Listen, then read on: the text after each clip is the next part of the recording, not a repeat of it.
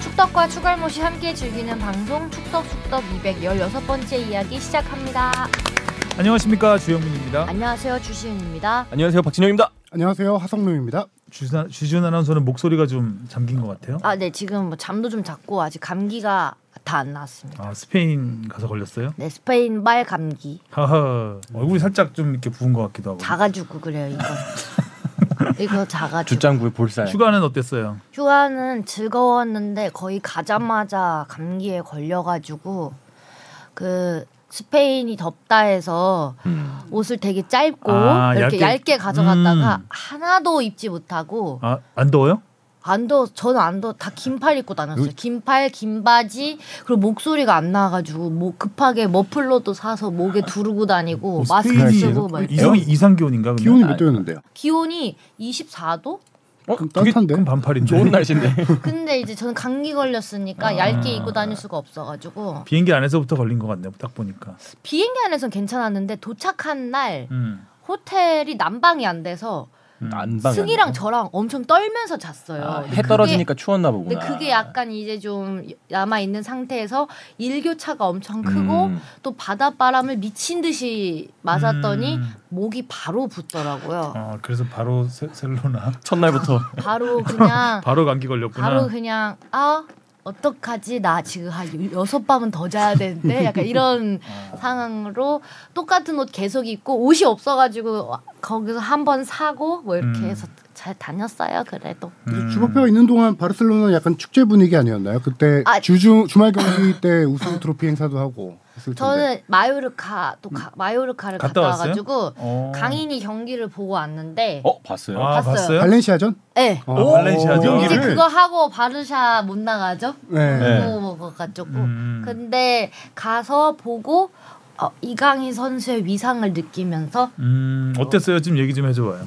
그때도 어, 목소리가 나오지 않아서 음. 저랑 승희는 그 음소거 응원을 했고요 막 음. 내적 응원. 이렇게 계속 이렇게만 했는데 음. 어 일단 경기장은 한쪽이 공사하고 있더라고요 그래서 되게 음. 특이한 느낌이었는데 음. 그 엄청 가까워요 그 관, 경기장- 경기장이랑 관중석이랑 경기장이 음. 그래서 되게 잘 보이고 잔디가 유럽 잔디였으며 그게 한국 한국형 잔지를 쓰진 않겠죠, 그렇죠. 얘가? 이게 저또 잔디 전문가도 계시기 때문에. 네. 잔디가 엄청 네. 좋더라고요. 음. 그리고 이제 그날 경기에 강인 선수가 포지션이 약간 수비로 내려앉아서 윙백으로 섰던 예, 경기죠. 좀 예. 전반에 나왔는데 전반에 좀 답답한 음. 경기였던 터라 후반에 바로 포지션이 바뀌어, 바뀌어가지고 나오더라고요. 음. 그래서 나와서 기가 막힌 크로스를 올리고 음. 그게 골로 이어지고 음. 저희는 이제 미친 듯이 소리 질렀는데 음. 그러고 나갈 때 막 강인 선수 이제 교체됐는데 그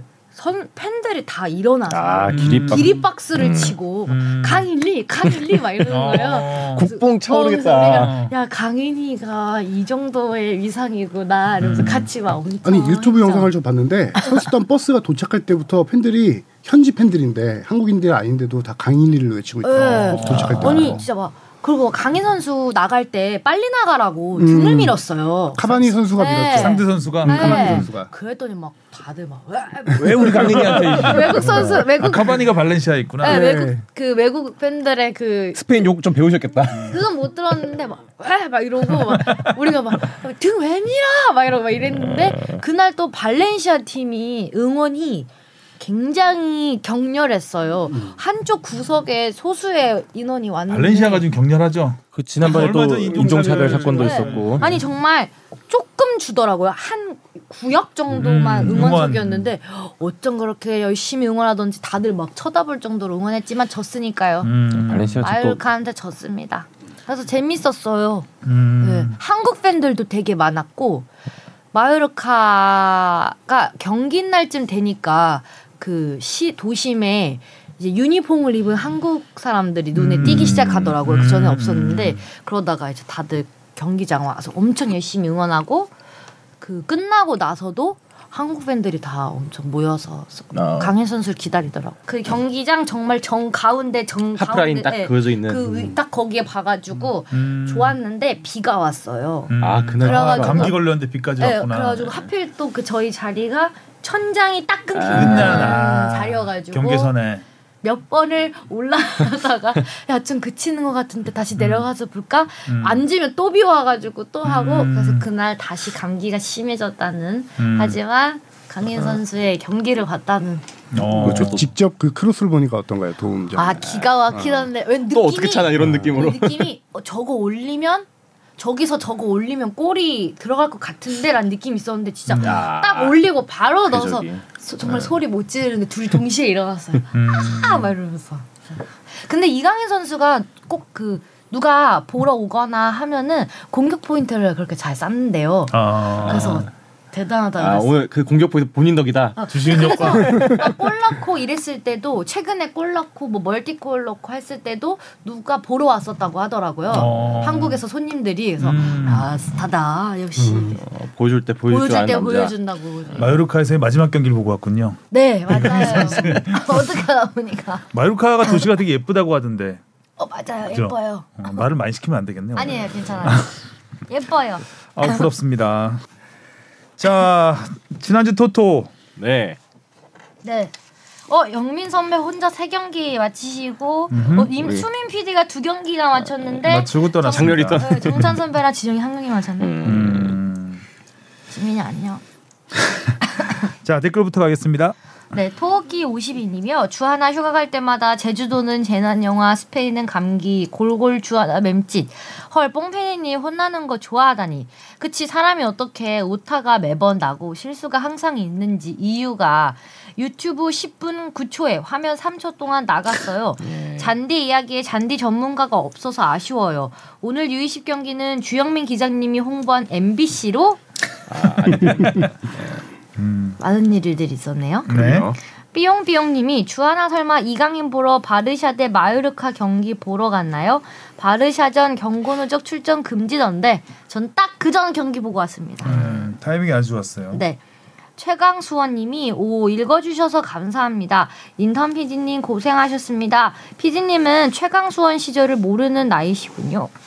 아 근데 저희가 원래 경기를 못 보는 거였는데, 마요르카 경기를 네, 뭐, 아예 못 보는 거였는데 저희가 이제 그도 왔는데 이제 경기를 보는 게 좋지 않겠냐 해가지고 비행기를 하루 급하게 미루고 보고 온 거였어요. 아, 그러니까 원래 가기 전에는 경기 못 본다고 예, 한거 예, 같았던 것 경기 본다는 같은데. 얘기 네, 안 어. 본다는 얘기 그것도 아니었고 심지어 저희 갈 때 그 뭐 마요르카 경기 일정을 갑자기 바꿔가지고 음. 아예 더 못 보는 거였는데 이제 막상 가니까 어, 근데 아쉽다. 경기를 가서 경기를 하는데 안 보고 올 수는 예, 없잖아요. 네. 못 보는 게 조금 그렇지 않아 이래가지고 저희가 현재 막 대한항공에 전화하고 막 해가지고 음. 급하게 비행기 표를 바꿨어요. 그래가지고 음. 야, 돈 더 내고 뭐 아. 해가지고 바꿔서 보고 왔는데 거기서 공격 포인트도 쌓아주고 이겨가지고 아, 행복해. 아, 아프- 아픈 와중에 그러니까 하루 더 몸은 그래도 보람이 있었네요. 맞아요. 돈값 했네요. 그래도. 맞아요. 아재 갬성님이 정 들었는데 떠나시는군요. 예, 예. 어떻게 정이 드셨을까요? 처음 등판 정체를 처음 들었는데. 지난주에 음. 내적 친밀감이셨나? 네. 자 질문은 없네요. 예. 어, 제가 네. 많이 잊지 말라고 안 하셨나 봐요. 아, 주신 아나운서가 청취자분들. 빠지니까 지난주에 좀 썰렁했습니다. 댓글도 네. 별로 없고. 사실 이제 다음 주에는 읽어 들을 수 있으니까 많이 물어보세요. 네. 자 이슈 포커스로 넘어가겠습니다. 네. 예상했던 대로 20세 이하 월드컵에서 16강에 올랐습니다. 근데 과정이 순탄치가 않았어요. 아 그렇긴 한데. 조별리그 음. 이제 첫 경기를 승리로 가져가면서 어 그래도 좀 무난하게 가지 않을까 싶었는데 프랑스가 최강인 줄 알았더니 네. 최악 최악. 감, 감비아가 최강이었어요. 킹 속았지 프랑스가 어, 우리 음. 어, 약체야. 온드라스전 정말 가슴을 쓸어내렸습니다. 네. 저 되게 쉽게 갈 수 있는 경기였는데 좀 뒤지부진했어요. 음. 일단 뭐 선제골 먹고 바로 퇴장을 당해서 네. 아니 왜 때린 거예요? 글쎄 말이에요. 아니 진짜 그러니까 뭐 그렇게 흥분할 일도 아니었었는데 음. 좀 뜬금포로 딱 때려버려갖고 네, 골 넣고 예. 흥분된 상태긴 했지 그 선수가. 그렇죠. 많이 업된 어, 상태에서 업된 상태긴 했어요. 어떤 사람을 때려? 그리고 막 춤추고 막 하다가 아 그렇죠 좀 너무 심하게 때리던데. 업보가 그러니까 이거는 깃방맹이죠 이 정도면. 음. 어, 배서준 선수랑 꽁- 볼 경합 과정에서 서로 뭐 이렇게 다리를 터치하고 하는 장면은 있었던 음. 것 같은데 이 정도까지 갈 장면이었나 싶을 정도로 그러니까요. 어. 이거는 아드레날린을 컨트롤하지 못한 음. 것 같아요. 감독 입장에서는 음. 엄청 화가 나지 않을까 어이가 없었을 것 같아. 그러니까 온드라스판 을룡타. 진짜 좀 그래도 이을용 선수는 과거에 이제 중국 선수가 너무 거칠게 그렇죠. 왔다 그거는- 보니까 그거는 이제 네. 상대가 맞을만 했지 에이, 사실 어떻게 보면 이 사람 완전 담그려고 하나에서 이제 화가 나셔서 그랬던 것도 음. 요거는 원래 그냥- 을룡타는 이제 응징의 의미로 음. 그쵸. 쓰잖아요. 근데 네. 이거는 응징이 아니라 선제 타격이었잖아요. 네, 선제 타격. 예. 그냥 때렸어. 음, 하여간 갑자기. 예, 퇴장을 당하면서 우리가 그것도 아. 일 이른 퇴장이었죠. 아주. 굉장히 예, 전반 거의 27분. 초반이었죠. 예, 중반이군요. 22분에 골 넣고 5분 만에 퇴장. 맞아요. 그래서 이제 천당과 아 이제 뭐 우리가, 우리가. 어, 어, 주도를 하겠구나 했는데 또 한 골을 먹었습니다. 근데 저는 여기서 그 첫 골 첫 실점을 하기 전에 이 경기의 변수 하나를 좀 주, 어, 짚고 넘어가야 될 것 같은데 이날 경기에 PK 전에 PK 전에요. 이날 경기 온두라스의 제일 경계 대상이었던 선수가 있어요. 제- 음. 공- 공격수였는데 이름이 아세이투노라는 선수예요. 이 선수가 가장 경계 대상이었는데 이 선수가 전반 10몇 11분인가 부상. 아, 부상으로 맞아요, 됐죠, 맞아요, 맞아요, 맞아요. 맞아요. 한명 그래서 맞았죠. 김은종호는 이 선수를 뭐 이렇게 그 전담 마크하는 뭐 이런 전략을 당연히 짰을 거예요. 아, 근데 그 아. 선수가 없으니까 발목을 다 아니요 우왕좌왕했나? 거기에다가 발목을 다치면서 나가고 들어온 선수가 아예 스타일이 다른 장신 공격수였어요. 스타일이 다른 장신 공격수였는데 이 선수가 들어오자마자 페널티킥을 얻어냅니다.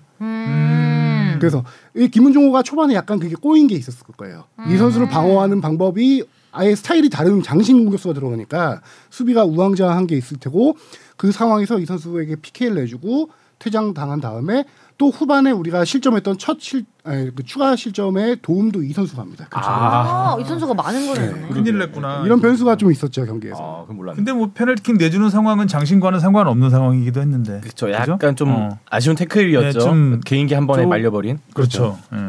자, 그래서 2대 0으로 뒤진 상황에서 네.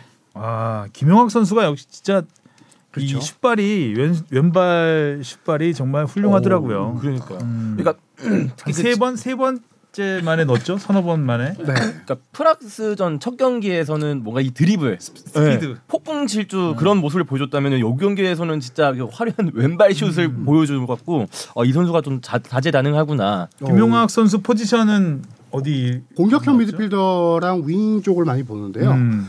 어, 이 선수 같은 경우는 지금 약간 4년 전 이강인 선수를 살짝 보는 듯한 느낌도 들어요. 그래서 제2의 음. 이강인이라는 얘기도 좀 나오고 있는데 오. 이 선수 플레이 스타일을 워낙 모르던 분들이 많아서 간단하게 지금 뭐 경기 보신 분들도 있겠지만 소개해드리면은 강성진 선수랑 같은 왼발잡이고 그쵸. 같은 드리블러입니다. 예. 근데 스타일이 조금 다른 게 강성진 선수는 약간 직진형으로 들어가다가 드리블해서 접고 안쪽으로 그렇죠.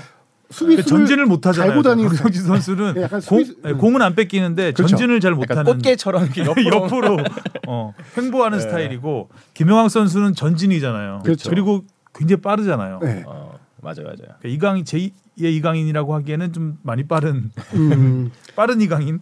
그래서 강성진 선수와 스타일을 비교해보면 강성진 선수는 그렇게 하다가 수비수를 달고 들어가면서 결국 슈팅까지 가져간 음, 선수고 김용학 선수는 약간 드리블 보니까 약간 잔발이 많더라고요. 음. 따다다다다닥 들어가서 잔발로 선수를 속이면서 페이크하면서 이 선수는 좀 더 그 몰고 들어간 다음에 제가 이강인이라고 표현한 이유 중에 하나가 연계 플레이가 상당히 좋더라고요. 음. 아, 이거랑 맞아요, 패스가 좋다. 패스가 좋다. 음. 어, 약간 그런 스타일이 좀 다르더라고요. 음. 어릴 때부터 메시 선수를 워낙 좋아해서 메시 선수 플레이를 많이 따라했더라고요. 어. 오. 키도 비슷하죠? 168로. 음. 어, 크지 않네요. 네. 그래도 뭔가 이 단단한 느낌이 있는 것 같아요. 네. 또 메시처럼 뭔가 이렇게 밸런스가 잡힌 느낌이랄까요? 그렇죠. 네. 그래서 이날 온두라스전 골 장면도 약간 메시 플레이 스타일과 비슷하게 잡은 다음에 살짝 몰고 들어와서 왼발로 바로 음, 코- 음. 구석으로 찌르는 슈팅 비슷했죠. 네. 포르투갈 리그에서 뛰고 있죠. 네. 프로티모넨세. 아, 포항제철 중고를 나온 포항뉴스. 네. 롤모델은 손흥민 음. 이라고 뭐 했더라고요. 본인이. 네. 포항 유스 출신이고요. 이 선수가 이제 광명에서 축구를 시작했어요. 광명 축구하다가 이제 엘리트 축구를 발- 하기 시작하면서 포항으로 약간 스카우트 돼서 어. 포항이 경기도 광명. 예, 그렇죠. 음. 그래서 이제 포항에 하다 포항 유스팀에서 활약할 때 한 살이 어린 나이에 2019년 17세 이하 월드컵 약간 월반 기념으로 해서 음. 그 대회를 참가합니다. 그래서 저- 그때부터 이제 축구 팬들한테는 조금 알려졌던 선수긴 하고. 음. 그 나이 때면 진짜 한 살 차가 더 클 거 아니에요? 20대. 그죠. 그렇죠. 네. 어. 네. 15, 16은 또 다르죠. 그렇게 해서 포항에 입단한 다음에 이제 임대로 포르투갈 포르티모네세로 갑니다. 음. 지금 뭐 들어보니까 거의 이제 1년 6개월 막바지 수순이지 않나요? 그러니까 지난 시 기간. 그렇죠. 지난 시즌까지는 거의 이제 이 유스 팀이나 2부 리그 팀에서 위주로 뛰었었고요. 올 시즌에 이제 1부 리그 팀에서 조, 어, 조커로 몇 경기 좀 출전하는데 음. 거기서 이번 대회 앞두고 오기 전에 팀 동료가 박지수 선수잖아요. 그쵸. 박지수 예. 선수에게 월드컵을 좀 어떻게 이렇게 준비하는지 이런 거에 대한 조언을 많이 들었더라고요. 그래서 그것도 좀 인상적이더라고요. 이게 박지도 선수가 그래서 해준 조언이 그냥 다치지 말라. 아. 예. 아, 자기가 다쳤으니까. 네. 음, 그렇죠. 본인이 그래서 그치, 그런 그게 아픔이 제일 좀 있다 중요해요. 보니까 예, 그때까지 몸 제일 잘 중요하죠. 만들고 부상- 그런 얘기를 했다 하더라고요. 부상 방지가 일단 첫 맞아요. 번째가 돼야 되겠죠. 자 그리고 결승골은 역시 이번에도 이승원 선수의 발에서 음. 아 그쵸 코너킥 날카로운 코너킥. 아 정말 약속된 플레이가 잘 먹히고 있는 것 같아요 이번 대회. 네, 세트피스를 준비를 상당히 많이 한 것 음, 같더라고요. 그쵸, 프랑스전에서도 세트 피스 상황에서 골이 두 번째 골이 아, 나왔었는데 그렇죠. 세트 피스도 이렇게 복잡한 세트 피스도 아니에요. 그쵸. 간결하죠 아주. 음. 앞에서 끊어서 가는 거 그런 훈련들을 많이 한 것 같은데 예전에 러시아 월드컵 때 세트 피스 한 20개 준비해 갔는데 27가지 정도. 27개였나요? 신태용 감독이 그렇게 얘기를 하나도 안 했었죠. 통했던. 네, 네. 기억이 골라먹는 안날것 세트피스. 같은데요. 네. 다섯 개 넘어가면 헷갈릴 것 같아요. 13번으로 하자 그러면 어떻게 할까요? 사인을 예. 근데 이 박승호 선수의 스토리를 좀 간단하게 얘기를 드리고 싶은데 이번 대회 나가기 전에 아시안컵이 있었습니다. 아시안컵이 음. 이제 출전권을 딸 수 있는 대회였는데 그 대회 못 나갔어요 이 선수가 아. 주전 경쟁에서 밀린 이승원 겁니다. 선수, 박- 아니요, 박승호 선수예요. 아, 박승. 어. 네. 골 넣었던 골 넣었던 선수가 탈락을 해서 이 선수가 이를 가고 이후에 소집 훈련부터 정말 절실함을 보였더라고요. 아, 김은주 감독이 그 소집 훈련 할 때 했던 인터뷰가 있습니다. 이 소집에서 정말 월드컵에 대한 절실함을 보이는 선수가 한 두세 명 정도밖에 되지 않는다라고 했는데 음. 그 선수 중에 한 명이 아닐까 싶은데 음. 절실하게 그렇게 소집 훈련을 하면서 마지막 최종 명단 발표하기 전에 치른 연습 경기 네 경기에서 이 선수가 네 골을 넣습니다. 그러면서 아. 김문주 감독의 마음을 사로잡아서 최종 명단까지 발탁을 됐고요. 근데 골 넣고 3분 만에 다시 아, 그렇죠. 다쳐서 부상으로 교체가 됐는데 어, 떻게 다쳤죠? 화면에 다친 장면이 안 나옵니다. 안 나왔죠. 예, 음. 안 나옵니다. 그게 그게 발목을 어떻게 다쳤? 어떻게 세게 다쳤을까요? 당시 상황을 얘기를 들어보면은 경합이 없었고 그냥 혼자 가다가 약간 음. 이렇게 아. 혼자 가다가 다칠 때가 제일 제일 크게 위험한 다치잖아요. 그렇죠. 크게 어, 다치죠. 그 시즌 아웃이에요? 발목 골절이라고 하더라고요. 아. 어, 그럼 어떻게 확 이렇게 어렵다. 꺾였나? 네. 그래도 꺾여도 웬만해서는 골절까지는 안 가는 데자. 네. 그래서 인대 손상까지 있는 거라서 지금 회복에 한 5, 6개월 정도 될 거라고 지금 음. 안타깝네요. 음. 예상이 되고 있고요. 현지에서 그렇게 진단을 받고 이제 어, 6월 1일 날 그러니까 녹음 기준으로 내일 귀국합니다. 네, 먼저 조기 귀국을 하게 됩니다. 아. 아이고. 그래서 이 선수를 위해서 이제 뭐 뒤에 얘기하겠지만 감비아 전에 이 선수의 유니폼을 들고 경기 시작 음, 전 음. 경기 끝나고 나서도 유니폼을 들고 함께 기념 촬영을 했죠 음. 선수들이. 음, 이영준 선수의 좀 체력적인 부담도 많이 되지 않을까 싶어요. 이게 최전방에 박승호 선수가 있어서 또 같이 번갈아면서 네. 어, 안배를 할 수 있을 것 같은데 이영준 선수의 좀 어깨가 더 무거워지지 않을까. 네. 자 그리고 이승환 선수 스토리도 어린 선수인데 어 약간 파란만장하네요. 그렇죠. 네. 그렇죠. 네. 고교 시절 때 고등학교 3학년 때 전국 고교 대회 MVP 수상하면서 승승장구하다가 그렇죠. 뭐 전국 체전에서 발가락 골절되면서 4주 이상 그라운드를 떠났고 결국 프로에 가지 못하고 프로- 예. 네. 그 전에는 계속 막 러브콜도 많이 받았던 선수인데 음. 부상 때문에 못 가게 된 거죠. 이때 프로팀 스카우터들도 막 이 선수를 관전하고 있었어요. 근데 경기에서 전국체전 경기에서 발가락 4개가 골절이 됐어요. 와, 네 어, 개가 네 개요? 아. 한 발에 네 개? 그래서 4주예요? 네. 네. 어 4주까지는 뭐 저도 이거 뽕피디가 개면은 4주 어디서 갖고 안 되지 모르겠는데 않아요? 네. 어, 이건 뭐 4개월은 돼야 네, 될 것 같아요. 축구장에서 다친 게 아니라 뭐 교통사고 거의 태클을 좀- 하다가 아 태클 본인이 태클을 하다가 아, 본인이 태클하다가 태클하다가 태클- 태클하다가 발가락이 이렇게 이렇게 발가락이- 말렸나 보다. 그래서 경 잔디가 원래 안 좋아서 그래.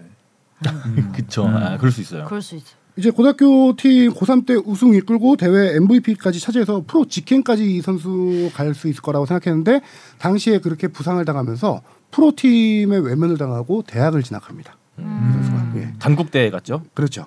근데 이제 당국대회 가서도 부상을 회복하고 나서 어 부상 회복하고 나서 이 선수의 인생이 조금 달라지는 게 어, 김은중 감독이 이 선수는 연령별 대표팀에 한 번도 뽑힌 적이 없는 선수입니다. 음. 근데 김은중 감독이 이제 선수 발굴을 위해서 대학 리그 왔다가 이 선수를 발견한 거예요. 음. 이 선수를 발견해서 어 지난해였죠. 1차 경주 뭐 3차 울산 이런 소집 훈련에 이 선수를 음. 불렀는데 김은중 감독이 주목한 건 이 선수의 실력뿐만 아니라 인성이었다라고 해요. 어. 음.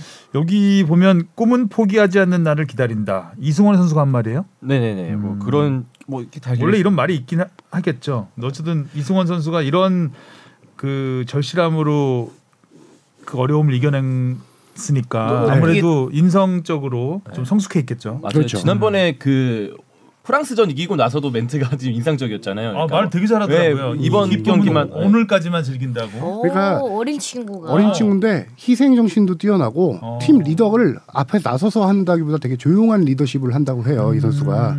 그래서 김문주 감독이 제가 인성을 주목했다라고 했잖아요.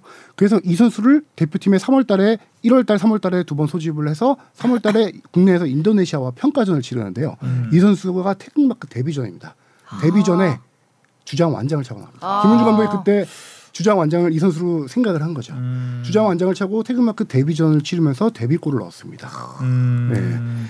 그럼 예 그리고 나서 이 선수가 이제 김은중 호에서 그렇게 활약을 하고 대학리그에서 계속 활약을 하니까 강원 FC 전력 강화 팀이 이 선수를 주목한 거예요. 음. 그리고 가- 이영표 대- 당시 대표이사가 직접 경기 찾아와서 이 선수랑 면담을 한 다음에 어. 바로 계약을 합니다. 아 다행이네요. 그래서 프로 직행하지 못한 선수가 몇 개월 뒤에 거액의 계약금을 받고 강원 FC에 입단을 합니다.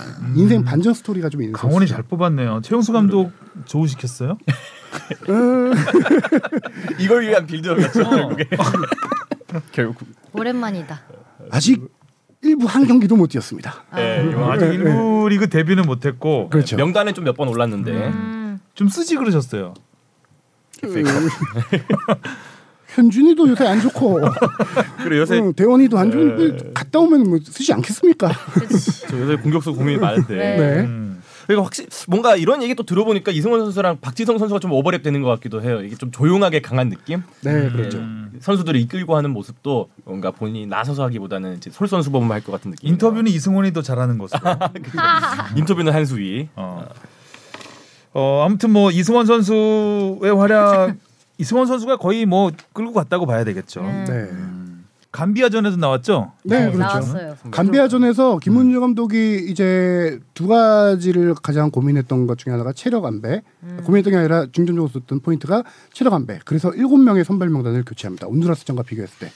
그때 이승원 선수는 그럼에도 경기를 뛰었죠. 선발로. 그러네요. 굳이 안 뛰어도 됐을 것 같은데. 네. 그죠? 왜냐하면 3차전 이전에 우리는 16강을 일단 활짝 네, 확정을 확정했죠. 했었고 그렇죠. 2위냐 3위냐 1위도 뭐 할 수 있지만 네. 지더, 지더라도 2위냐 3위냐였기 때문에 그래도 뭐 전반 끝나고 거의 바로 빼서 예, 체력적인 안배는 좀 하지 않았나 싶어요. 그렇죠. 이 두 예. 번째 포인트가 이제 그, 그 경기 감각 유지예요. 체력 안배를 하면서 이승원 선수 빼고 몇 명 선수 빼고 후반에 이제 저기 후반에 김용학 등 한 주전 선수 한 네 명 정도를 교체 투입해서 경기 감각까지 이제 유지하는 16강을 위해서 그렇게 두 가지 점수를 감비아 전에 많이 생각을 했던 거죠. 감비아가 굉장히 강하던데요.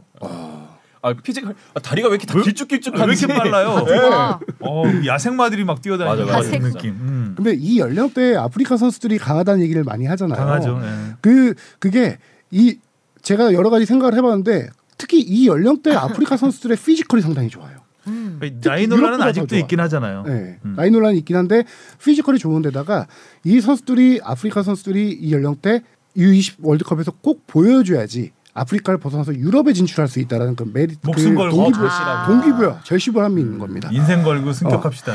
네. 이 선수들은 어느 정도 20대 중반 가면은 유럽 진출이 상당히 힘들어요. 우리 음. 어릴 때부터 아프리카 선수들은 유럽을 진출을 해야만 거기서 이제 음. 털을 잡고 성장할 수 있는 거기 때문에 이 선수들은 한마디로 쇼케이스예요. 특히나 음. 다른 나라 다른 대륙에 비해서 또 감비아가 아프리카 예선에서 그래도 준수 준우승한 팀입니다.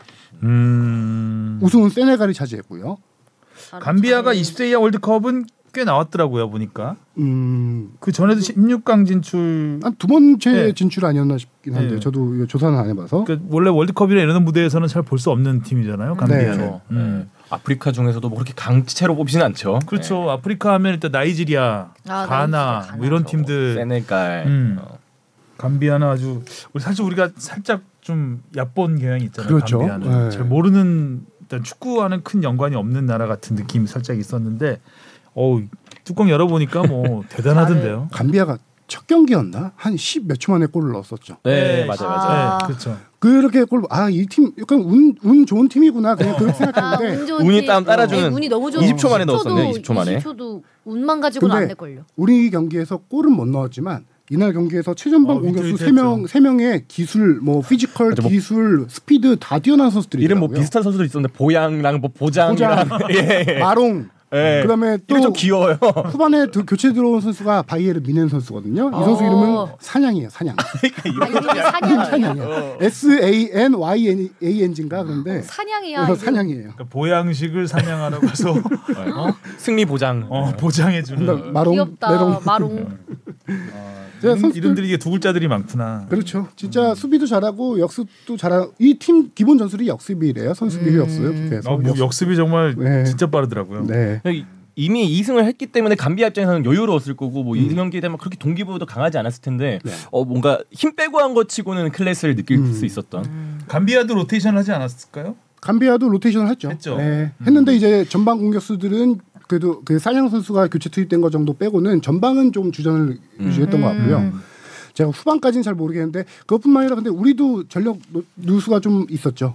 좀 이해할 수 없는 행위들로 인한 경. 음. 아, 맞아요. 그거 좀 네, 짚고 전경. 넘어가야 될 네. 것 같은데 2차전에서 김준호 골키퍼가 네. 예. 1차전과는 너무나 다른 모습이었잖아요. 그렇죠. 1차전에서 어 이런 이 정도 골키퍼가 골키퍼의 활약이라면 우리도 꽤 올라갈 수 있겠다라는 생각이 있었는데 2차전은 뭔가 약간 어, 뭔가 좀 이상했어요. 첫 네. 번째 실점 장면도 조금 막을 수 있었지 않았나라는 그런 것도 두 번째. 그렇죠? 아두 번째였나 네. 예, 이게 그거는 원바운드 되는 거. 그거는 막았어 막, 막아야죠. 음. 막아야죠. 예. 뭐 골키퍼 앞에서 바운드는 게 제일 어렵긴 해도 기습슛이긴 음. 했는데 그렇죠. 그래도 그건 막아야죠. 음. 음, 그건 이제 선방으로 남겼어야 되는데 그 부분도 그렇고 경고받는 부분도 좀 이해할 수 없는 상황이었고 아니 경고 저도 어 그게 우리가 이기고 있는 상황이라면 조금은 이해 가더라도 아, 이기고 있어도 이해가 안 가요. 본인이 경고 한 장이 있다는 걸 인지하고 있으면은 그 가능성을 충분히 대비해서 음. 그게 그렇게 첫 하면 안 번째 되거든요. 경고 아니었나요? 네. 아니죠. 프랑스전에서 프랑스전. 몸 부딪혀서 다쳐서 넘어질 때 경고 받았었죠. 아니, 그거, 그거 아. 맞았고 퇴장 당, 당한 게 퇴장 당했을 때의 첫 번째 마- 첫 번째 경고 아니었나요? 최석현 아니, 선수가 퇴장은 있어요. 최석현 수비수. 아 그런가요? 예, 예. 헷갈리지. 네. 아 그- 그래서 경고 두 번 때문에 못 나온 거구나. 그렇죠. 네네. 일 1차전 프랑스전 때 아. 그 충돌할 때 당했던 음. 경고 받았던 경고와 두 번째 경고 받으면서 그러게요. 당연히 못 나온 거죠. 아, 네. 일단 전 심판이 약간 급하지도 않았나 생각하기 그렇게 시간 지원을 할 이유도 없었고 이렇게 그렇게 늦게 쳤나라는 아 생각은 저는 심판 있었거든요. 음. 판정은 정확했다고 봐요. 아, 저 저는 그 실시간 경기 보면서 이미 경고 받았을 타이밍인데 심판 안 준다 안 준다 했는데 그때 준 아. 거거든요. 음. 근데 그 경기를 보면은 김준호 선수가 손으로 사인을 선수들에게 여러 번을 해요. 처음에 앞으로 가라. 그래서 선수들을 멀리 차겠다 앞으로 가라는 의미인 줄 알았는데 또 나중에 오라고 해요. 그 선수들이 또 오고 오라 그런 가라야? 과정, 예. 그 과정을 오라 여러 가라야? 번 좀 반복해서 아 이거 경고 받겠다 불안했는데 경고를 딱 아. 받더라고요. 그래서 저는 이제 프랑스전 생각 못 하고 아 그 경고 받을 때만 하더라도 그냥 이대로 끝낼 생각으로 했나 보다라고 생각했는데 그 다음 경기 못 나온다는 얘기 듣고는 도저히 이해가 안 갔던 거죠. 그 상황부터. 왜 그렇게까지 이해가 안 네. 했나. 됐어요. 음. 그래서 좀 약간 좀 뭔가의 정신이 팔려 있는 느낌이 맞습니다.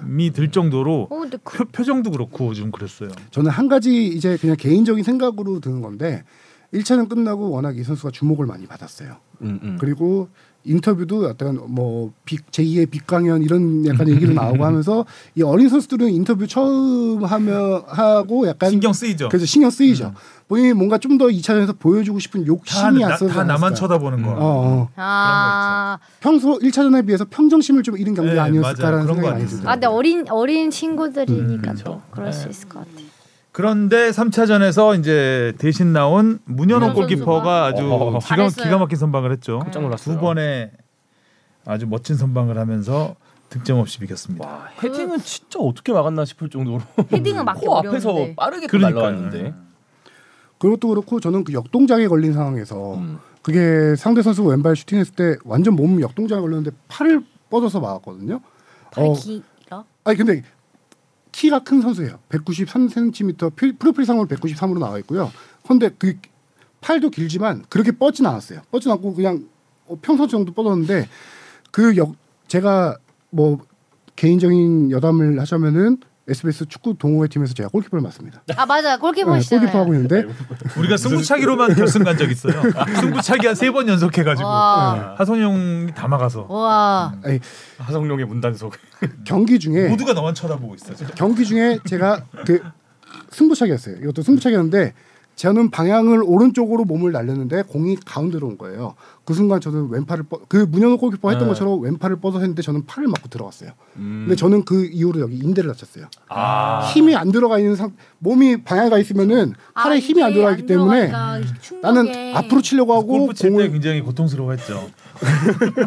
공 맞고 들어서 제가 그때 팔꿈치 인대를 좀 다쳤었거든요. 한 한 달 정도 고생했었는데 이게 역방향 걸린 상태에서 그렇게 팔을 맞아서 힘으로 버티는 것 자체가 힘든 거예요. 그 강한 슈팅을. 맞아요. 맞아요. 문영호 선수가 그런 제가 경험담으로 그 느껴, 음. 아. 느낀 걸 얘기한 거예요. 그러니까 문현호 선수 아, 맞고 충분히 골대 안으로 들어갈 수 있는 상황인데 그거를 어느 정도 버텨줬기 때문에 골대에 맞고 나온 상황. 문현우 선수 팔꿈치는 괜찮겠죠? 괜찮겠죠. 네. 근력이 다르겠죠. 그러니까. 네. 그래도 이 슈팅도 더 더 근거리였고 네, 가까웠고 센- 가까웠을 셌으니까. 텐데. 힘이 있다고 느꼈던 게 그 전방으로 이게 머리 보고 강하게 날라온 슛이 하나 있었거든요. 네, 근데 그것도 그렇죠. 이제 양손으로 딱 하는데 쳐내는 게 이게 가볍게 막았죠. 네, 음. 되게 위로 툭 한번 쳐내면서 받아내는 힘이 좋은 어, 힘이 가보다. 좋더라고요. 그 사실 이 나이 때는 아직 그 피지컬적으로 힘이 막 완성되긴 힘든데 음. 키도 그렇고 좀 이미 좀 성인 선수 같은 또 포스가 네. 나지 않나. 파이팅.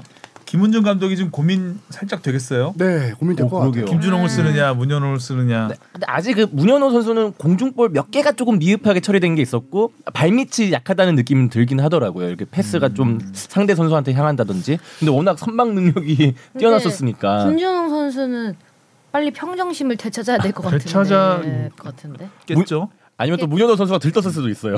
그렇죠. 아, 네. 문현호가 이제는 아, 모두가, 어. 또 모두가 막- 나만 쳐다봐 이러면 음. 그래서 아 어린 친구들이라서 음. 그럴 수 있죠.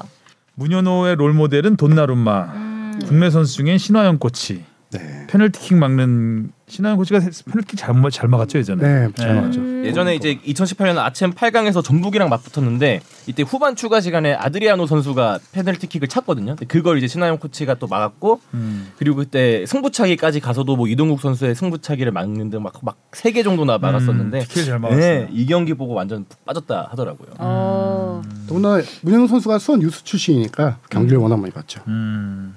자 이건 뭐예요? 숫자로 본 조별리그? 아, 뭐 이게 이건 그냥 별- 뭐 TMI 같은 아니, 건가요? 기록들이 좀 이렇게 피파에서 정리해서 올려놨던데 음. 좀 볼만한 것들만 몇 개 뽑아왔습니다. 네, 등번호 8번 이승원은 88야드를 질주했다. 아, 그래서 88이라는 숫자를 내세웠고요. 여기서. 아 프랑스전 역습 장면. 네네네. 이거군요. 46은 프랑스가 46년 만에 20세 이하 월드컵 조별리그 탈락. 탈락. F조 최약체. 음. 네. 그다음 28은 조별리그에서 나온 총 106골 중에 헤딩골이 28골. 뭐 이런 것까지 숫자를 굳이 음. 갖다 맞춘. 네, 좀다 갖다 네, 맞춘 맞출 거긴 수 한데 네. 나름 의미 있는 것만 그래도 갖고 왔어요. 좀 아, 의미가 없는데. 아, 뭐 헤딩골이 좀 많았다. 음. 이게 음. 의미 있는 거면 다른 건 다 20. 그랬나 보다. 감비아의 보양이 경기 시작 20초 만에 아 아까 골을 넣었다. 20초였군요. 네. 아, 음. 역대 20세 이하 월드컵 네 번째 빠른 기록이라고 네, 음. 합니다. 구- 최단 시간 골은 좀 2019년 세네갈의 아마두 사냐가 타이티를 상대로 9.6초 만에. 9.6점 시작하자마자 진짜 넣었다. 음. 그리고 마지막에 이제 에콰도르 이제 저희가 16강에서 맞붙는 에콰도르에 대한 얘기죠. 음, 9. 에콰도르가 피지를 9대 0으로 이겼다. 월드컵 역사상 세 번째로 큰 승리. 역대 최다 점수 차는 2019년 와. 그렇죠. 노르웨이가 아 이때 혼란. 네, 그렇죠. 어, 12대 0. 혼란이 이때 한 여섯 홀- 골인가 혼란이 아홉 골 넣었어요. 아홉 아홉 골 이 넣었나요? 경기에서 아. 아홉 골. 그래서 넣었어요. 그래서 득점왕 예, 돼버린. 노르웨이가 조별리그 탈락했는데 혼란이 네, 득점왕을 득점왕을 했죠. 가져갔죠. 아 기억나 이거. 약간 네. 속된 말로 조별딸이 득점왕이라고. 맞아. 아, 그 당시만 해도 혼란은 주목받지 못한 선수였어요. 맞아요. 그래서 네. 뭐 이런 음. 야 아홉 골 넣었어? 오 대단하다 이 정도였던 그러니까 선수가 네. 이모 조모 이런 거에 나올 듯한. 그러니까 이 진짜. 대회를 통해서 짤집으로 간 건가요? 어 그거는 전후를 좀 따져봐야 아, 될것 짤집- 같아요. 짤집 브루크 있었나? 네, 있었던 걸로 저도 기억은 해요. 그러니까 이때부터 좀 주목을 받기 시작하면서 짤츠부르크에서 뭐 거의 득점 기계로 아홉 골 그렇죠. 넣었으면 주목 받아야죠. 음, 굉장히 특, 특이한 경기였죠 이 경기도. 그 97년 브라질이 벨기에를 10대 0으로 이긴 거는 조금 의아하네요. 벨기에가 이 정도로 이 대회에서 무너질 또 때인가? 음. 우리나라가 막 그 10대 3 뭐 그렇게 지 브라질한테 네, 그 대회 아니었나요? 아, 그때 17년 음. 면? 10대 3이라고 처, 처음에 텔레비 딱 켰을 때 3대 0인 줄 알았잖아요. 우리가 아, 페인트 아, 우리가 3대 0으로 브라질 이기고 있는 줄 알았어요. 13 이렇게 돼 있으니까 그런 우스갯소리도 아. 있었습니다. 벨기에 팬들은 0대 0인 줄 알았겠네. 그러, 그러네요. 자 이제 에콰도르 이야기를 좀 해보겠습니다. 네. 2019년에 우리가 만나서 그 전설적인 장면이죠. 어? 명장면이 있죠. 어, 음. 어, 이거 뭐지 하면서 주바페가 만나고 온 그분. 아니 근데 그게 이제 다시 나오잖아요 요새. 음. 네. 그걸 보니까 정말 더 애기였더라고요. 지금도 아. 음. 애기 애기인데 어, 지금은 많이 이제 그 어른 티가 많이 나던데. 그렇죠, 맞아요, 맞아요. 음. 지금도 애, 애기지. 지금 약간 젖살도 좀 빠지고 네, 근데 그땐 진짜 애기였더라고. 처음 보는 눈빛 페이크. 네. 이강인 그 다음에 이강인이 프리킥으로 찔러주고 최준 선수가 최준 최준 선수가 아. 마무리했던 예. 그렇게 해서 에콰도르를 무너뜨렸던 4년 전의 좋은 기억을 되살려야 합니다. 자, 에콰도르는 과연 4년 전과 비교해서 전략이 어떨까요? 네, 에콰도르 뭐이 팀의 솔직히 말해서 제가 경기 하이라이트밖에 못 봐서 2분짜리 하이라이트밖에 못 봐서 전력 분석하기는 힘들고 그냥 스탯으로 좀 따져보면은 에콰도르가 조별리그 최다 득점팀입니다. 어, 11골. 아, 잘하네. 11골입니다. 피지한테 뭐 9대 0으로 이겼으니 그렇죠. 그래, 근데 이거 의미를 방금 말씀하신 대로 부여하기가 좀 힘든 게 이미 다 탈락이 확정된 팀을 상대로 9대 9대 0 경기를 펼쳤기 때문인데 멋진 골이 거의 없어요. 그냥 거의 네, 그렇죠. 피, 지가 실책하거나 피지가 거의 경기를 포기한 듯한 어, 느낌으로 골을 내주 내주식하고 힘이 빠졌군. 음. 네. 피지 짠, 짠 거죠. 근데 여기서 그 에콰도르에서 이제 주목해볼 만한 선수는 캔드리 파헤즈라는 선수예요. 파에즈 어린 선수죠. 20세 이하 대표팀인데 2007년생입니다. 어, 07년생이면 몇 살이야? 그러니까 몇 살 16. 올반한 거예요? 이거? 와. 그래서 피지에서 골을 넣어서 20세 월드컵 역대 최연소 득점 기록을 세우는데 16세 22일입니다. 와. 에콰도르의 메시래요. 그러니까 지금 야, 발 발재간 이 대회가 보다. 2003년생이 주를 이루고 있는 대회잖아요. 그렇죠. 네. 근데 친해지면 네 2007년생이면 살이나 어려. 근데 이강인이 두 살 월반했다고 해서 되게 놀랐었는데 이 이 네 살 친구는- 월반이면은 그렇죠. 진짜 재능이 좀 남다른. 네. 그리고 이 선수는요. 이미 어, 외신 보도를 보면은 첼시 입단이 예정돼 있는 선수예요. 어, 어. 아직 나이 이미- 때문에 못 가고 있는 거죠. 그렇죠. 지금 18세 규정 때문에 나이 때문에 이적을 못 하고 있는 상황인데 이- 뭐 이미 첼시의 이적료만 한 250억 원 정도로 해서 첼시에 2025년에 입단할 예정이라고 보도가 나오고 있더라고요. 이 선수. 아, 이미 그렇게 찜 찜해놨어요. 그렇죠. 그렇게 확신한단 말이야. 예, 이 선수 그 하이라이트 골 장면이나 어시스트 장면 보면은 뒷공간 패스, 원터치 패스 이런 게 상당히 좀 탁월한 선수더라고요. 한마디로 되게 감각적으로 볼을 차는 선수더라고요. 음. 어. 그러니까 야, 그러니까 차라리 좀이라도 어릴 때 만나는 게 다행일지도 모르겠다. 오히려 나이 들어서 만났으면은 더 잘해서. 네. 지금 20세 월드컵만 두 번, 세 번 더 나올 수 있는 거 아니에요? 이 음. 선수? 그러네 진짜. 네. 네. 거의 조용국 버금가는 연령대 깡패가 될 수 있을 것 같은데. 네.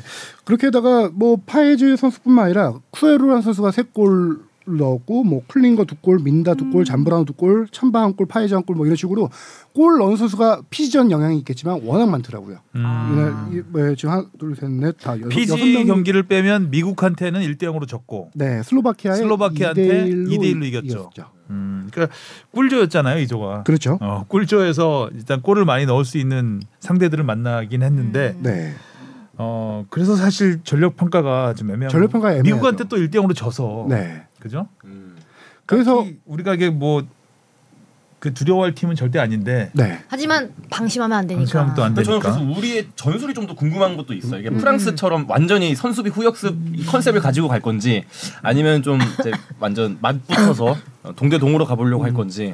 그래서 저도 실점 장면만 좀 봤어요. 실점 장면이 두 골밖에 안 되긴 해요. 미국의 1대 0, 슬로바키아에 한 골로 먹은 건데 두 골의 공통점이 둘 다 중거리포입니다.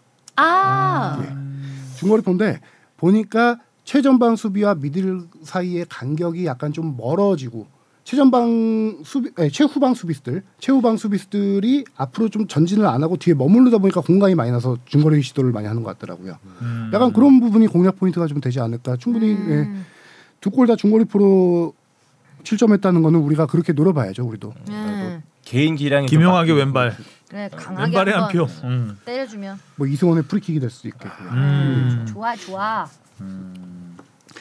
근데 에콰도르를 네, 앞두고 지금 우리 팀보다 에콰도르가 유리한 거는 사실이에요. 환경적인 요인에 인해서. 그렇죠. 네. 어쨌든 같은 대륙에서 하는 경기고 예. 그 경기장이죠. 또 이게 피지하고 했던 그렇죠. 경기장이죠. 피지하고 어. 했던 조별리그 최종전을 치렀던 경기장에서 이번에 16강전을 치르고요. 그러다 보니까 에콰도르는 이동이 없습니다. 아. 이동이 없는 데다가 우리보다 이틀 먼저 마지막 최종 조별리그 최종전을 아, 더 치렀어요. 많이 이틀 훈련을- 휴식을 더한다는 거예요. 아 우리도 좀 많이 쉰다고 좋아하긴 했었는데 네. 어, 거기 이틀 더 쉬었으면. 거기다가 또 우리 축구 대표팀 같은 경우에는 이동호를 하기로 했었는데 전세기 피파에서 전세기로 그게 보니까 어한 900km 정도 돼요 거리가. 그 일반 비행기로 가면은 경유를 해야 돼서 4시간 정도 넘게 걸리는데 피파에서는 토너먼트부터 전세기를 토너먼트 분지 전부터인지 모르겠어요. 우리가 멘도사 한 군데만 있었기 때문에 네. 전세기를 해주는데 전세기 문제가 생겨가지고 하루를 더 늦게 이동하게 됐어요. 아. 그래서 김은주 감독이 오늘 이거 갖고 해서 인터뷰를 했는데 어차피 우리의 그날 일정은 휴식이었다.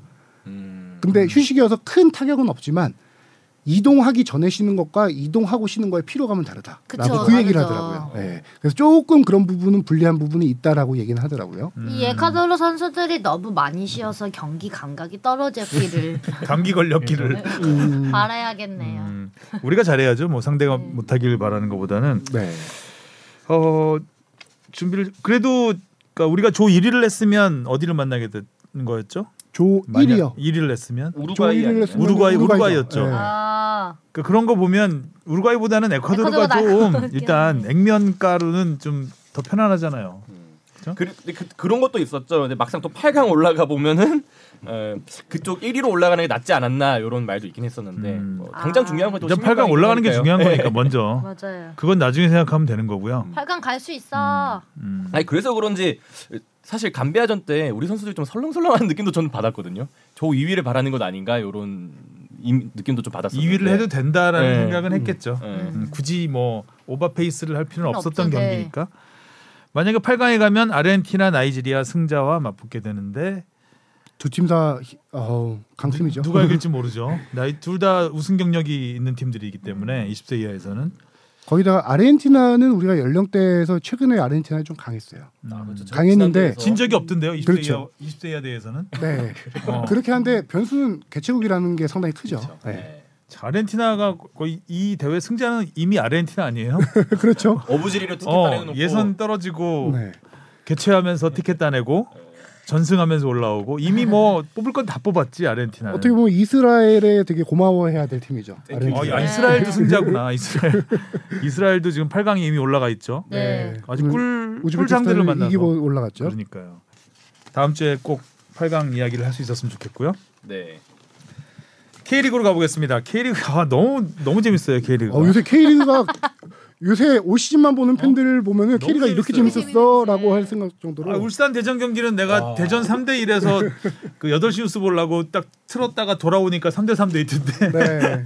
와, 진짜 그 경기는 이미 올 시즌 최고의 경기로 음. 최고의 뽑아서 경기라고 할 네. 만하죠. 어, 별 붙여놨네요. 대전 입장에서는 진짜 아, 아 너무 아까운 진짜. 경기였죠. 약간 좀 일찍 잠근감도 좀 있었고요. 음. 전반에는 대전만 골 넣었잖아요. 자- 맞아요. 자책골까지 해서. 음. 그렇죠. 음. 자책방까지 해서. 내골 네 골을 넣었는데.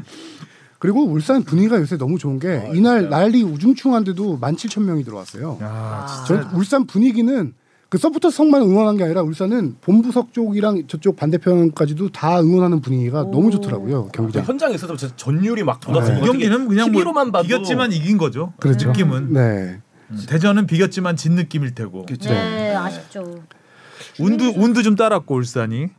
근데 울산 이 경기에 또 변수가 하나 생긴 게 전반 20분에 자책골이 나왔잖아요. 네. 대전에 자책골 상황에서 김영건 선수가 거기서 부상을 당했어요. 맞아요. 네, 예. 그렇죠. 그게 되게 큰 변수가 됐죠. 음. 김영건 선수 한 명 빠졌을 뿐인데 울산 수비가 이 정도로 망가지나 싶을 정도로 맞아요. 전반에 울산 수비가 뻥뻥 뚫리고 특히나 김영건 선수가 왜- 중앙 수비 중에서 왼쪽에 서잖아요. 그쪽에서 실점 장면이 다 나왔어요. 아이고. 골 들어갈 때마다 김영권 선수 얼굴 보여주고 막. 예. 나빠. 어, 약간 넋을 잃은 표정. 그래서 김영건 선수가 나가자마자 거의 한 5분 만에 레안드로 동점골이 터졌고요. 음. 그리고 또 8분 뒤에 마사 마사 연속골. 마사 마사가 넣- 골 넣었던 장면이 다 김영건 선수 아, 포지션 그 그 자리구나. 자리에 네. 있던 거죠. 예. 그러네요. 근데 또 울산이 무서운 게 저는 이 후반전 시작하고 나서 3대 1 상황이었잖아요. 그때도 막 질 것 같은 느낌이 안 드는 거예요. 절대 울산이 어, 어떻게든 따라가거나 음. 어, 역전까지도 할 수 있겠다라는 그 울산 분위기가 요새 너무 무섭기 때문에 음. 그게 저도 이번 경기의 핵심 포인트 중에 하나인데 주민규 선수 인터뷰를 통해서 좀 볼 수 있었던 근데 건데 근데 우리 박진영 PD는 음. 토토에서 대전승 걸었어. 울산은 질 것 같지 않다면서. 음. 아 근데 이제 뭐예요? 또 혼나고 싶어? 아 이게 바람이 울산이 너무 독주 체제니까 음. 좀 미끄러져야 음. 또 이렇게 네. 이날 주민규 선수가 경기 후 인터뷰에서 이날 역, 그 홍명보 감독의 하프타임 라커룸 스피치를 좀 얘기하세요. 이게 팀이야는 안 했고. 아 이게 팀이야. 근데 이게 팀이야 했을 정도 해도 될 정도의 불- 경기력이긴 했어요 전반에. 그렇죠. 근데 그렇게 안 했고 홍명보 감독이 포기할 거야. 우리 따라갈 힘 있다. 딱 이 얘기를 했대요. 근데 울산이 홍명보 감독도 팀 분위기를 느끼고 이 얘기를 했을 것 같아요. 왜냐면은 울산 선수들 요새 인터뷰 들어보면 우리는 진짜 지고 있어도 질 것 같지 않은 아까 뽕필이 말한 대로 그런 분위기가 됐어요 이 팀 자체가. 그 특히나 그 핵심적인 역할은 이제 후반 중반 울산. 정도에 아 이 경기뿐만 아니라 울산 전체를 보면은 후반에 교체 카드로 경기 분위기를 확 바꾸는 경우가 음, 음, 많습니다. 그렇죠. 그 그렇죠. 대표적인 교체 카드 케이스가 이청용이에요. 아우. 음, 이청용 선수를 거의 선발로 활용 안 하고 딱 게임, 게임 체인저로 활용을 해요 이 울산 팀은 그러면서 축구 도사가 들어가서 경기 흐름을 바꾸고 아까 말씀하신 대로 루빅슨과 저기 박호 선수가 둘이 번갈아 가면서 폼이 좋은 상태에서 좋은 선수를 선발로 쓰고 후반 교체 투입하면 그 선수가 또 제 역할을 해주고 아유, 아니, 전- 바코 하니까 생각나는데 지난주까지 우리 그 임수 임수민 인턴 PD가 네 바코가 한국 선수인 줄 알았대요. 박호 바코 호야 어, 그래서 웃었던 아 호야. 예전에- 오대박시고 네. 예전에 대전에 박은호라는 선수가 있었는데 그 선수는 박은호로 불렸죠 아. 박은호 박은호 박은호는 박은호 네. 어. 아, 그럴만하네요. 아니, 음. 저는 이날 경기에서 뭐 아까 뭐 이청용 선수도 말씀해 주셨지만 아, 마틴 아담 선수 그렇죠. 아 그게 결정적이었죠. 했는데 내준- 아, 오 그 사실 그 오프사이드로 취소됐긴 했지만 그 측면에서 날아오는 그 패스 막 마무리하는 그런 것도 있었고 특히 주민규 선수 툭툭 세우니까 네. 어이 주기 너무 잘 맞더라고 그냥 맞아요. 원터치로 바로 주고받고 주민규 선수도 고민 없이 바로바로 딱 때리는데 슛발은 와, 역시 진짜 좋더라고요. 위협적인 투톱이 될 수 있겠다. 대전이 실수죠 마지막 골은 대전이 거기서 좀 더 빨리 볼을 처리하거나 그렇죠. 앞으로 음, 치고 나갔어야 되는데 뺏기고 뭐 횡으로 그랬다. 횡으로 좀 네. 공을 돌리다가 뺏기고 말았던 네. 조심해야 돼. 그러면서 바로 이걸 또 놓치지 않고 네. 주민규 선수가 마무리하는 마티나담 선수, 주민규 선수 경기력만 보면 전반은 정말 교체돼도 될 만한 정도의 부진한 경기, 경기력이었는데 음. 마틴 아담 들어오면서 주민규 선수가 프리해졌어요. 음. 마틴 아담에게 수비수가 붙다 보니까 주민규 선수 공간이 많이 생기고 음. 그렇게 됐는데 주민규 선수는 또 이날 경기에서 일찌감치 코를 다쳐가지고 네, 아, 코피는 그렇죠. 코 막고 뛰었잖아요. 바꿔서. 네. 코 막으니까 활로가 뚫리더라고요. 네. 한쪽에만 집중할 수 어. 있어서 근데 왜 맞았나? 맞았. 아 그 공중볼 경합하다가 부딪혔나? 울산 출신의 그 김현우 선수, 김현우 선수에게 어깨와 아, 충돌했어요. 같이 약간 광대뼈와 코 쪽을 충돌해가지고 코피가 나고 해서 맞고 뛰었는데 어 그 코피 투군으로 이렇게 후반에 음, 음, 골이나. 두 골이나 넣었고요. 그래서 울산은 진짜 지지 않을 것 같다라는 것이 스탯으로도 조금 보일 수 있는 게 올 시즌 이 대전 경기 전까지 FA컵 포함해서 15경기에서 7번이나 7경기 다 선제골을 내줍니다. 아. 울산. 근데 해당 경기 성적은 5승 1무 1패. 어, 다 역전을 거의 다 역전을 했다는 음. 거죠. 음. 그리고 후반 35분 이후에 결승골이나 동점골이 터진 경기가 다섯 경기가 됩니다. 음. 후반에 강하네요. 우리가 한 2년 전까지만 해도 울산이 계속 준우승 준우승 하고 막판에 약했죠. 막판에 울산. 꼭 약했다. 어, 막판에 선제골 넣고 그렇죠. 꼭 맞아요. 비기거나 지는 경기가 좀 있었죠. 그 얘기했었는데 이게 지난 시즌부터 울산의 약간 DNA가 좀 바뀐 게 지난 시즌 리그 22승 중에 40%가 역전승입니다. 와 바꿨네. 갑자기 바꿔. 영전 역전의 명수로 그게 이제 실점에도 지지 않는다 우리가 음. 야. 이긴다라는 선수들 간의 믿음이 생기게 된 거죠 이제. 음. 호랑이. 자 지난주 또 화제가 됐던 경기는 포항과 전북 경기였죠. 네. 지난주가 아니라 월요일이었죠. 네, 음. 월요일이요. 이거. 월요일 같죠. 네. 야 포항 잘하대요. 네. 잘하죠. 호랑이야 뭐. 경기력이 확실히 포항이 한 수 위라는 걸 보여줬고 또 이 경기가 이제 50주년 창단 50주년 경기였기 때문에 네. 레전드들이 관중 가득 찼고 네. 레전드들도 왔었고 굉장히 주목도가 높았던 경기였는데 아, 신나게 때리더라고요 네, 그냥 어, 또 90분 동안 기념이니까 음. 때려줘야죠. 포항 경기 특징 중에 하나는 골이 안 나도 경기가 재밌어요. 재밌어요. 네, 재밌어요. 어, 정말 재밌더라고요. 네. 전북은 좀 많이 답답하더라고요. 역시 언제까지 아직까지는. 답답할 건가? 그러니까요. 몇 번의 기회가 있긴 했었는데 전체적으로는 포항이 뭐 압도한 경기였고 한 골밖에 안 났지만 사실 뭐 다득점도 충분히 가능했던 네.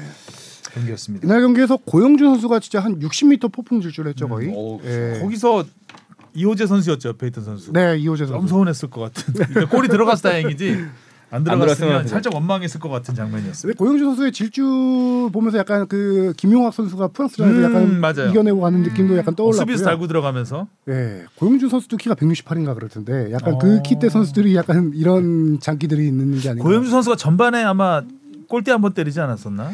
전반에 골대 때렸던 건 제카의 헤더하고요. 헤더하고. 백성동 선수의 아, 오른발 백성동이 슈팅이었어요. 주셨구나. 제가 골대 때렸죠. 전반에도 고현주 선수가 기회가 꽤 있었거든요. 네. 음.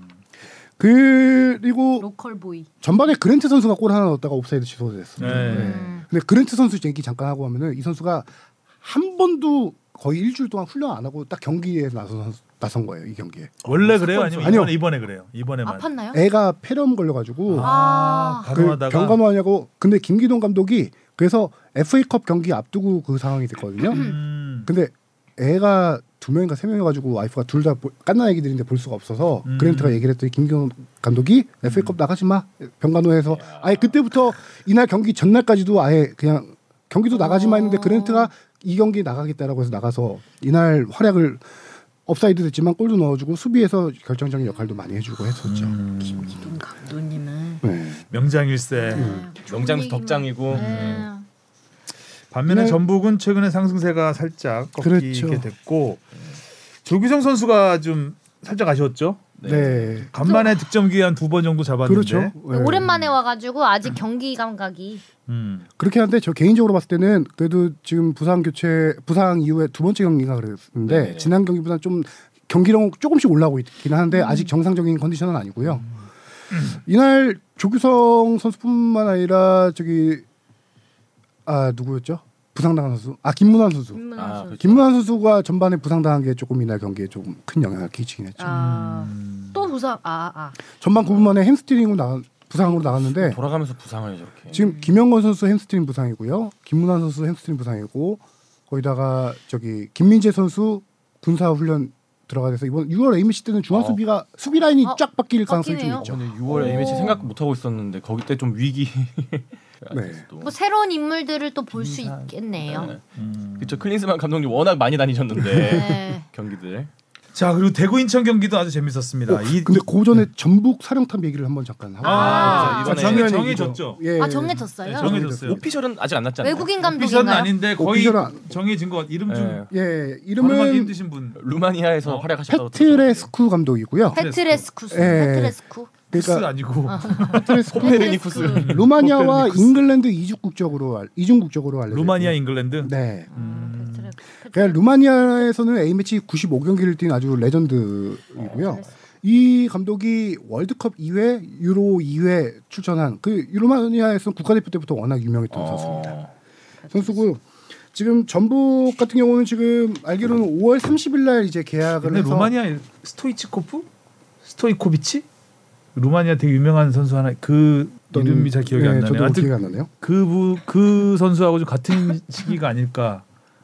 아 뛰었던 시기가요. 시기가 예. 아 루마니아 국대로 저희 월드컵 나왔던 건 94, 98이에요. 9498이면 딱 맞는데 네, 그때가. 그쵸, 그쵸. 예. 그리고 유럽 선수권 갔을 때가 마지막 간 게 2000년이고 은퇴가 2003년 정도에 했으니까요. 그 정도 비슷한 시기 맞을 것 같습니다. 뭐 되게 무섭게 생기셨어. 그 이탈리아 제노아 그 루마니아 리그에서 뛰다가 이제 빅리그는 이탈리아 제노아에 가서 뛰었었고요. 그 이후에 잉글랜드 프리미어리그 첼시, 브렌트포드, 사우스햄튼에서 활약했고요. 오. 네.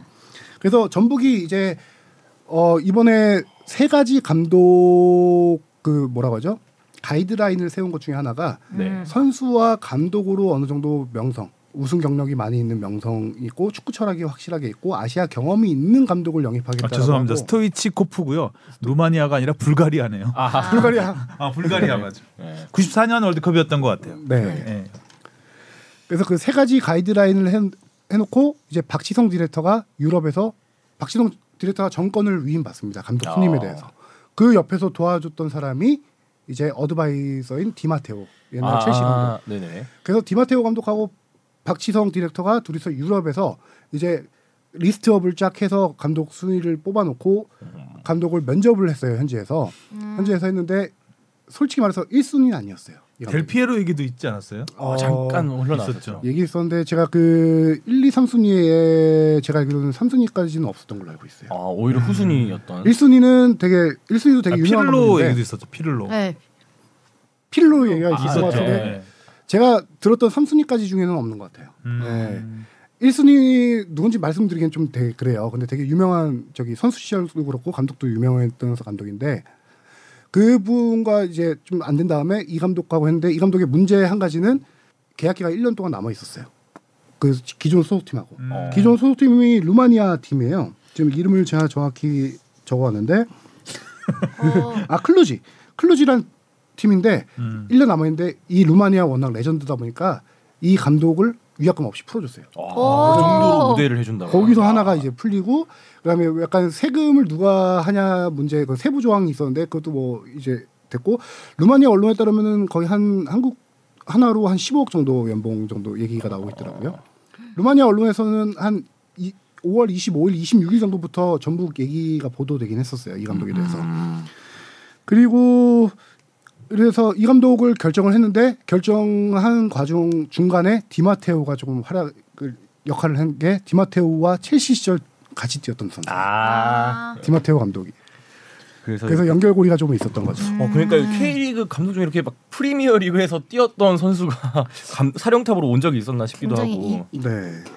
그래서 우승 그 아까 가이드라인 감독 선임 가이드라인 세 가지 말씀했던 것 중에 하나가 네. 뭐 선수 시절 지도자로 이렇게 명성은 루마니아 리그에서만 리그 5회 우승을 했고요. 예. 음. 네, 워낙 우승을 많이 했던 팀 감독이고 중국 장수를 이끌었었어요. 음. 중국 경험이네요. 예. 유- 그리고 아랍에미리트 알 나스르, 뭐 카타르 알 아라비 이렇게 아시아 경험이 있고요. 거기다 특이한 경력 중에 특이한 것 중에 하나가 2016년 장수 감독 시절에 아시아 챔피언스리그에서 전북을 상대했었습니다. 이 아, 감독이 전북을 상대했을 때 3대 2로 승리하고 홈앤어웨이니까 한 번은 2대 2 무승부를 했는데 그 시즌에 전북이 아- ACL 우승을 했던 아주 강한 팀 전력이었는데 장수 감독으로 이겼었죠 전북. 어. 1승 1무로 우위를 점했어요. 전북이 반등을 하고 올라오겠네요. 그렇죠. 글쎄요. 지금 그 비자 발급 행정 절차가 한 2주 정도 걸린다라고 해요. 그래서 지금 일단은 6월 11일 강원전까지는 김두현 감독 대행이 이끌고요. 그래서 이 경기를 직접 와서 간전할 수 있을지는 행정 절차가 빨리 진행되면 가능한 거고 안 될 경우 A 매치 기간 동안에 팀을 이제 어. 맡아서 A 매치 이후에 이제 데뷔를 하게 될 가능성이 있습니다. 어. 그렇군요. 전북도 뭔가 터닝 포인트가 필요하니까 네. 네, 비싼 감독 모시고 와서 그 값을 좀 했으면 좋겠네요. 네. 자 대구 인천 경기도 아주 재밌었는데 에드가가 아, 역시 어. 축구는 발로 하는 게 아니라 머리로 하는 거다. 에드가는 K리거 지금 전체 헤더는 진짜 1인 것 같아요. 에드가 에드가 에드가는 네. 살아 있다는 걸 확실히 보여주고 네. 두가. 아 에드가 머리 두자 네. 아, 저거 눈빛으로 좀 두 번 정도 혼났거든요. 아. 네, 목소리가 안 나와서. 네. 이날 어. 에드가가 슈팅을 4개를 기록했는데 제 기억만으로도 다 머리 헤더 네, 헤드가로 어때 헤드가 헤드가 어, 헤드가로 했잖아요. 헤드가 에드가. 네. 처음에 헤더로 결정적인 장면 한 두 개 정도 놓쳤어요. 그래서 음. 에드가가 이런 걸 놓칠 선수가 아닌데 음. 근데 바로 헤드가로 변신해서 그냥 골을 헤드가로 뭐 머리로 변신했어. 아 저는 그 첫 번째 골이 진짜 이상적이었던 게 그 코너킥 상황이었거든요. 네. 그 상대 그 외국인 선수가 막으려고 막 거의 반칙도 무릎 쓰면서 막으려고 했는데 그거를 못 막더라고요. 어 우리 뭐 같은 대구 선수들끼리 이런 그 스크린 플레이 같은 것도 좀 잘 됐긴 했는데 아, 알아도 못 막는 그 머리. 높이도 높이지만 타이밍이 정말 예술이잖아요. 어, 기- 기가 막혀요. 타이밍이. 정말 타이밍이 딱 맞는 네. 헤딩. 머리 그게 막이 더 쉽지 않아. 음. 그렇게 연습을 많이 할 거예요. 아. 지금 보면은 세징야의 프리킥, 코너킥, 그다음에 다른 선수들의 크로스가 다 거의 에드가 대박. 근처로 가요. 근데 그 헤더 하는 거 보면 이렇게 몸싸움도 치열하게 하지도 않아요 별로 네. 이렇게 싹 피해가지고 몸싸움을 피해서 그 타이밍을 맞춘다는 게 되게 음. 어려운 건데 아 그러니까 헤드가 대단했습니다 헤드가 헤드가 최고 최고의 헤드를 가지고 있는 이날 경기에서 공중볼 어, 헤드. 경합을 15차례 했는데 9차례나 승리를 남겨. 진짜. 어, 네. 공중볼로는 뭐 이길 자가 없네요. 그렇죠. 네. 인천 입장에서는 그래도 패하지 않은 게 네. 음. 홍시후 선수가 네. 예. 휴 타임. 음. 보통 시우 타임인데 이번에 그렇죠. 이날은 시 시후 후 타임이었죠. 타임. 네. 신진호 선수가 또 인천에서 첫 골을 터뜨렸고요. 아 그렇죠 그렇죠. 포항에서 멋있는- 포항에서 음. 이적한 거죠 네, 음. 포항에서 이적해서 시즌 첫 골을 터뜨렸죠. 음. 그 오른발 바로 원터치로 어, 어려운 슛이었는데 어. 그걸 잘 넣더라고요. 정, 정확히 보고 찼죠 음. 네, 네. 네. 뭐좀 공격수들의 활약이 좀 아쉬운 인천이긴 하죠. 지금 에르난데스도 7경기째 공격 포인트가 없고 음. 아이고. 조금 더 반등 계기를 찾으면 좋을 것 같은 인천입니다. 근데 이 경기가 반등 얘기가 전 될 수 있을 거라 생각하는 게 음. 제가 이 전 경기 FA컵을 갔었거든요. 인천 취재를 갔었는데 인천과 아, 근데 또- 경남 경기를 갔었는데 그날 경기에서 거의 에르난데스, 제르소 주전급 공격수를 다 빼고도 3대 0 경남에 승리를 했- 음. 했었거든요. 음. 그 경기의 경기력이 되게 좋더라고요. 근데 약간 서브로 나온 선수들의 활약이 좋았던 게 토트넘 출신의 은포크 선수가 시즌 2호 골을 오랜만에 터뜨렸고요. 아. 홍시호 선수가 이 경기에서도 골을 넣고 지금 두 경기 연속 골을 넣었어요. 약간 울산 아니 인천이 약간 득점이 안 터져서 조금 문제였는데 지금 약간 이 경기에도 극장골 터지고 두 골 넣고 조금씩 공격 흐름이 살아나고 있다라는 느낌이 들더라고요. 자 그리고 제주가 만만치가 않습니다. 수원 삼성한테 선제골 내주고 네. 역전승을 거뒀죠. 안병준의 헤딩골 진짜 멋있게 어, 들어갔는데. 다이빙 헤더가 어, 안병주 선수가 예전에 한참 골을 못 넣어가지고 첫 골 넣고 수원 서포터 앞에 가서 네, 큰절했다라고 그렇죠. 제가 여기서 그때 네. 세 말씀드렸잖아요. 경기 연속골. 세 경기 어, 연속골입니다. 어, 아. 울었던 게 엊그제 같은데 음. 활짝 폈긴 했어요. 확실히 공격수들은 흐름이에요. 한번 음, 터지고 나면은. 그렇죠. 네. 근데 이제 선제골을 실점한 다음에 제주가 바로 교체 카드를 씁니다. 교체 카드를 쓰고 교체로 나온 그 헤이스 선수가 바로 여기서 또 페널티킥을 얻어내면서 경기 흐름을 음. 또 바꾸죠. 네. 하여간 제주가 아주 강해지긴 강해졌어요. 그 맞아요. 제주가 많이 이거 올라갔. 음. 제주가 지난 시즌에 약간 좀 얘기는 하긴 했는데 윤빛가람 선수 경기 안 뛰고 주민규 선수 경기 안 뛰고 하는 음. 거에 이제 뒷 얘기들 중에 하나가 남기일 감독이 리더십이 확실히 있는 감독인데 되게 좀 강성이에요 세요 음. 선수들 훈련도 정말 강하게 시키고 선수들 약간 본인 눈에 딱 안 차면 그 선수 아예 외면해 버리고 약간 이런 아. 스타일이어서 약간 선수들과 선수단과의 약간 벽이 좀 있었어요. 음. 근데 남길 감독이 올 시즌 앞두고 그 벽을 스스로 좀 깼다라고 해요. 손에 손 음. 네, 벽을 허물었네요. 내가 바뀌어야 된다. 어. 음. 그래서 워낙 전술적으로는 탁월한 감독인 건 다 익히 다 알고 있고요. 남길 감독이 선수들과 소통을 시작하면서 주장단 부주장단하고 좀 많이 소통을 하면서 선수들이 진짜 이번에 제주가 제주 프론트 얘기로는 선수단 분위기도 너무 좋고 프론트 분위기도 너무 좋고 최고의 시즌이래요 지금 아. 분위기가 최고 역대 잘 최고의 됐네요. 시즌일 정도로 그런 분위기가 지금 최근 7경기에서 6승 1무 엄청나게 지금 어, 나오네. 성공세를 타고 있죠 무패 행진. 음. 분위기야 중요해. 그리고 서울이 강원을 1대 0으로 이겼습니다. 아, 근데 요새 있죠. 공격이 좀 주춤하네요. 네, 아 그래도 뭐 윌리안 선수 골은 뭐 있었어요? 네, 윌리안 선수 드리블. 아, 음. 지금 홈 경기에서 세 경기 연속골 터뜨리고 있고. 음. 어, 지금 나성호 선수가 약간 좀 이 소식이 뜸한데 그때 딱 윌리안 선수가 살아나서 예, 지금 서울의 승리를 이끌고 있습니다. 서울이 참 괜찮은 팀인 게 지금 나상호 선수가 약간 침묵하고 있다라고 했잖아요. 번갈아 가면서 터지고 있어요. 서울이라는 팀이 음, 네. 시즌 초반에 임상혁 선수가 좀 터져주다가 맞아요. 맞아요, 맞아요. 음. 나상호 선수가 한참 팀을 끌어 팀을 끌어오다가 지금 나상호 선수가 한- 한 세네 경기 정도 득점이 없죠? 네, 세 경기 연속. 세 경기 연속 득점 없나요? 그 사이에 지금 윌리안 선수가 맞아요. 홈 세 경기 연속 골인가 네. 정도 해줄 아, 거예요. 다 멋있게 또 호- 이게 혼자 다 드립을 쳐서 네. 혼자 마무리하는 그런 네. 골들을 다 놓고 있는데 대전에서 온 음대생이 이렇게 잘해주고 있습니다. 아, 그래. 역시 대전. 좀 스쿼드가 빵빵해야 돼요. 반면에 네. 아, 그리고. 강원은 참 이기기 힘들어요. 예. 네. 음. 무승부로 승점 1점씩 차곡차곡 쌓으면서 최하위까지 내려가진 않고 있는데 언제쯤 시원한 승리 소식이 어, 들려올지. 시원한 승리보다 급한 게 지금 득점입니다. 다섯 경기째 득점이 없습니다. 강원. 거기다가 하겠다. 그나마 지금 계속 은 빨리 와야 돼. 진짜 예, 빨리 와야 돼요. 어. 김대원, 양현준 선수는 계속 부진하고 있죠. 외국인 선수 디노도 그렇죠. 이정엽 선수가 지금 복귀해서 두 경기째 치렀는데 아직도 폼은 조금 들러 올라오고 있고. 음. 그 두 선수들의 그 부진은 언제쯤 극복이 되는 걸까요? 그렇가요. 그러게요. 기약이 기약하기 힘들어 보여요 좀. 진짜 강호는 여름 이정 시장을 많이 기다리고 있어요. 뭐 김명지 대표이사가 최용 감독에게 약속했다라는 부분도 있고 거기서 선수 영입 공격수를 하지 않으면은 이 팀은 그, 그. 후반 반전은 좀 힘들어 보여서 공격수 영입이 좀 필요해 보여. 네. 파이팅. 자 오늘 얘기는 여기까지 하면 될 것 같고요. 토토 할까요? 네. 주말 것만 하면 경기만 되겠죠? 음. 자 전북대 울산입니다. 네 현대가 매치네요. 네, 울산 아, 전북대 울산. 현대가 더비네요. 네 울산이 흐름이 좋아서 울산. 저 무승부. 오. 전북 오. 김영건 선수의 공백은 저는 크게 봅니다. 음. 아. 수원대 수원 F 생각을 못했지. 왜 그 생각을 못했지? 바꿀 순 없다 그래도. 수원 삼성대 수원 FC 수원과 아, 네, 더비입니다. 어, 수원 더비. 수원 아, 둘 다 지금 어렵죠. 둘 다 둘 다 어렵죠. 어려운데 수원 삼성이 최근에 좀 조- 많이 좋아지긴 했어요. 수원 네, 삼성 결과가 안 따라와서 그렇죠. 저도 수원 삼성. 요 경기 저도 무승부 봅니다. 저도 무승부. 제주대 강원. 아, 제주로 가야 되겠죠. 제주 제주네요. 음. 네, 울제주 다음 광주 대 포항입니다. 아, 오랜만에 광주가 이겼죠. 최근 경기. 전 포항. 포항 저도 포항. 약간 매료됐어 지난 경기 보고 풀로 보고 막. 전 맨날 요새 포항 다 포항승에 걸어요. 제가 이런 항상 포항 얘기할 때마다 되게 경기가 재밌다라고 얘기한 이유를 딱 예, 느끼셨을 것 저 같아요. 이런 축구 광주 오랜만에 한번 풀로 이기자. 봤는데 재밌더라고요. 혼자 광주한대요. 아, 이런 축구 한번 이겨봅시다. 음. 네, 대전 대 인천. 대전. 대전 대전이 홈에서 또 잘하니까. 음. 저는 무승부. 저 인천 하겠습니다. 올. 음, 한번 이겨볼 때가 됐어요. 자 마지막 대구 대 서울입니다. 아 헤드가 너무 무섭다. 헤드가 헤드가 대구 대구. 하지만 이한범 선수 오스마르가 있다. 서울 전 무승부. 어. 음. 좀 재밌는 경기들 이번 주도 나왔으면 좋겠네. 요새 뭐 근데 다 재밌어서. 음. 뜨거울 것 같습니다 이번 경기도. 네, 힘들겠다. 주중 경기도 있어가지고. 자 오늘 여기까지 하겠습니다. 네. 수고하셨고요. 다음 주에 만나요. 안녕. 고맙습니다. 감사합니다.